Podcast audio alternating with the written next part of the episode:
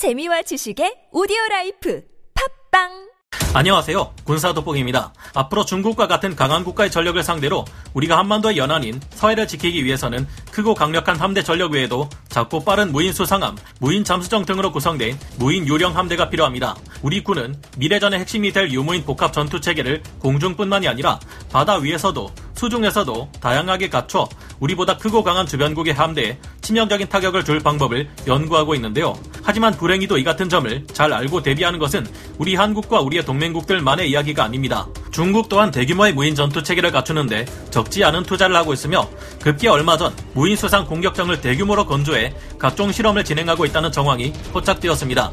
중국은 지금까지도 우리나라를 향해 많은 미세먼지를 날려보내는가 하면 중금속으로 오염된 폐수를 흘려보내기도 했죠. 게다가 일방적으로 124도 선을 그어 서해의 많은 영역을 중국의 것이라 우기고 있는데요. 이제는 중국의 불법 어선이 연일 서해에 나타나 우리의 수산 자원을 싹쓸이 해가는가 하면 앞으로는 해상 민병대 선박에다가 대함 미사를 숨겨놓는 등 갈수록 도를 넘은 위협 행위를 하지 않을까 우려되고 있는 상황입니다.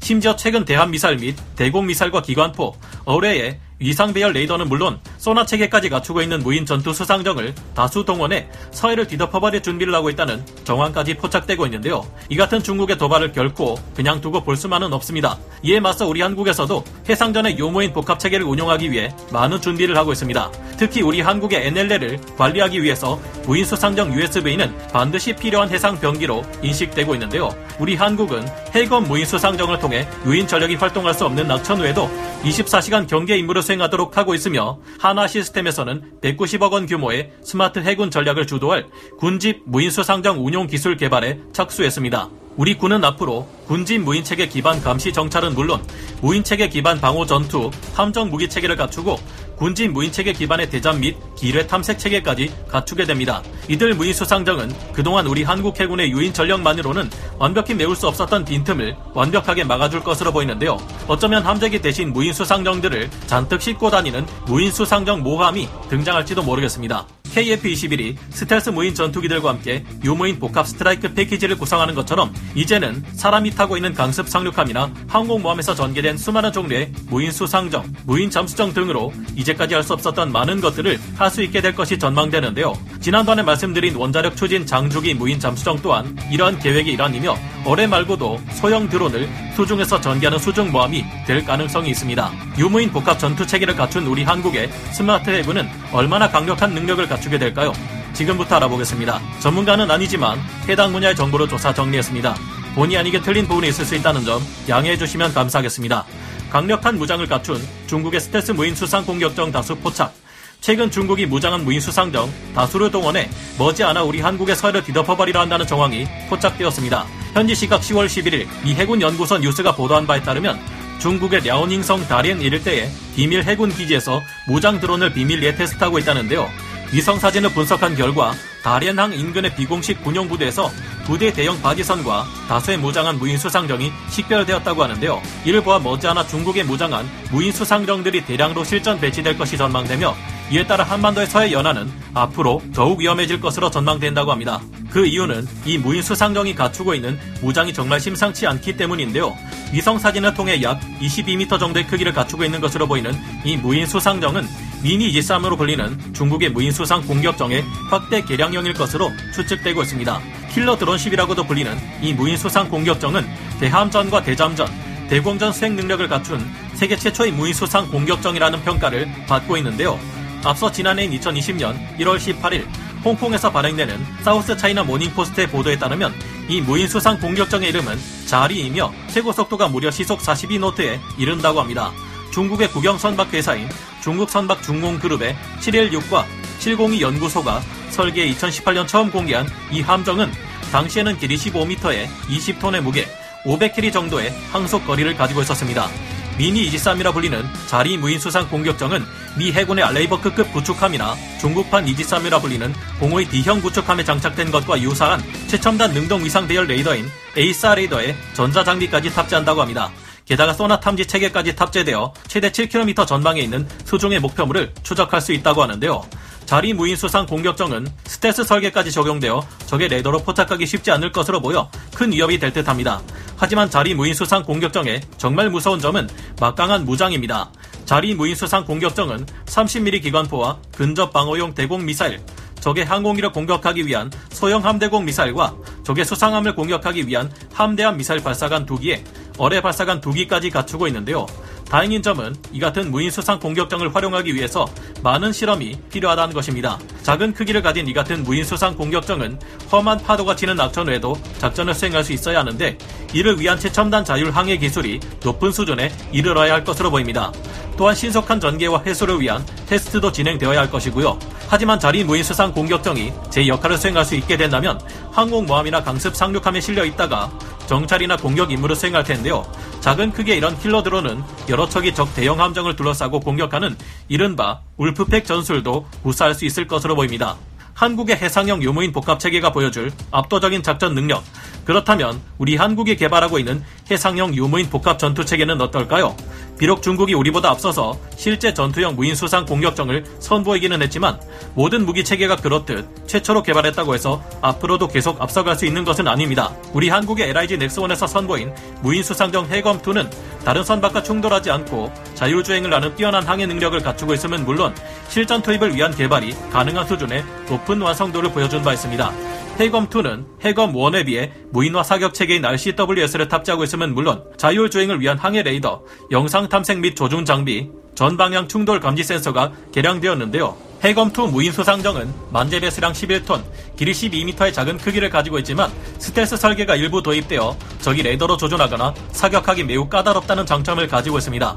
해검2는 사이드 스캔 소나를 탐지하는 수중 탐색 능력과 유도 로켓 발사대, 조준 장비를 탑재하고 있으며 영상 유도 방식을 이용해 적 함포 사거리 밖에서 빠른 속도로 기동하는 공기 부양정을 공격할 수 있는 성능을 가지고 있습니다.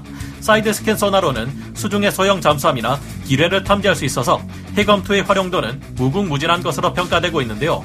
게다가 이후에 개발된 해검3는 해검2보다 전투 능력이 대폭 강화되었고 올해 5월 무인 수상정으로는 국내 최초로 최대 파고 2.5m 환경에서 내항 성능 시험을 통과해 열악한 해상 환경에서도 요인 전력 없이 임무 수행이 가능하다는 것이 확인되었습니다. 앞으로 해검3가 전력화되면 유인 수 상함 운용이 불가능한 악천후 시에도 24시간 경계 임무를 수행하는 것이 가능하기에 우리 군의 전력 강화에 크게 기여할 것으로 예상되는데요. 이외에도 하나 시스템과 주식회사 강남에서는 무인 수 상정 M서처를 개발하고 있는데요. M서처는 전장 8.4m에 전폭 2.3m, 무게 3.1톤의 작은 무인 수 상정이며 최고 속도가 시속 35노트에 이릅니다. 한화 시스템은 단순히 무인 수 상정을 개발하는 것을 넘어 다양한 작전 수행을 위한 해양 무인 체계 개발에도 힘쓰고 있는데요. 한화 시스템의 해양 무인 시스템은 여러 무인 수 상정들의 군집 제어, 자율항해, 장애물 회피 기능 등 첨단 4차 산업혁명 기술을 적용해 연안 및 수중을 감시하는 군사작전은 물론 해양환경 조사와 같은 군 민수형 복합 임무 수행 또한 가능하게 합니다. 현재 이들이 개발하는 해양 무인 체계는 감시 정찰 임무에서 전투 임무로 확대되고 있으며 요인 체계와 무인 체계 간 협동 작전 수행을 위한 역량을 늘리고 있는데요. 또한 개별 체계 운용에서 군집 체계 운용으로 규모가 확대되고 있으며 여기에 자율 제어 기술, 군집 제어 기술, 무인 수상정의 전개와 회수에 관련된 기술, 표준 아키텍처 기반 기술 등을 더해 성능을 고도화하고 있다고 합니다. 향후에는 현재 유인 수상 함정들로 이뤄진 해군의 함정 전투 관리 체계에서도 해양 무인 시스템의 통합 관리가 가능하도록 발전시킬 것이라고 하는데요. 예를 들자면 이와 같은 작전을 수행할 수 있습니다. 모함이라 할 수 있는 커다란 유인 수상함에서는 마치 항공모함처럼 여러 무인 수상정을 바다에 전개시키고 이들의 운용을 통제합니다. 바다에 전개된 각종 무인 수상함과 무인 잠수정들은 레이더 탐지 장비와 2호 전자광학 센서 및 IR 적외선 탐지 장비 등으로 파악한 유무인 표적 탐지 정보를 무선 통신으로 전송해 공유하게 되는데요. 이제 본격적인 전투에 들어가는 무인 수상정들은 미확인 표적을 식별하고 자동 추적합니다. 무장 자세의 안정화를 통해 원활하게 사격 재원 계산이 이루어지면 가지고 있는 무장을 통해 적을 공격하는데요. 그런 다음 적 목표물이 확실히 격파되었는지 명중 평가를 거친 후 상황이 종료되면 자율 복귀하게 됩니다.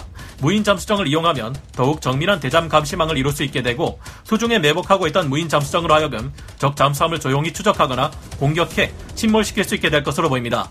우리 군은 앞으로 전홍축 우라늄을 동력원으로 사용해 최장 20년간 자망을 지속하는 것이 가능한 장주기 무인 다목적 잠수정을 건조할 계획까지 갖추고 있어서 적 공격 원잠을 미행해 침몰시키는 헌터킬러 작전에 있어서 신기원을 열게 될지도 모릅니다. 또한 무인 전력은 적이 부설해 놓은 바닷속의 지뢰, 기뢰를 제거하는 소해 작전에도 투입할 수 있습니다. 먼저 바다에 전개된 무인 수상정들과 무인 잠수정들이 적 잠수함이나 기뢰 부설 해역의 상황 정보를 분석해 최적의 군집 탐색 패턴을 인공지능 기반으로 계산해 도출해냅니다. 그리고 이에 따라 투입된 무인 수상정과 무인 잠수정들이 파악한 탐지 정보를 기뢰 제거 임무를 수행하는 서해함과 대자모래 발사 플랫폼에 전달함으로써 대상 위협을 제거하게 되는데요. 혹은 기뢰 제거 처리기에 내장된 탄두를 폭발시켜 기뢰를 제거할 수도 있을 것으로 전망됩니다. 하나 시스템에서는 이를 위해 매우 다양한 무인 수상정과 무인 잠수정을 개발하고 있습니다. 복합 임무 무인 수상정, 수중 탐색용 자율 무인 잠수정, 대잠 정찰용 무인 잠수정, 도킹용 무인 잠수정, 소모성 기뢰 제거 처리기, 복합 임무 무인 수상정, 개방형 아키텍처 기반 무인 수상정, 군진 무인 수상정 등 많은 무인 전력들이 개발되고 있는데요.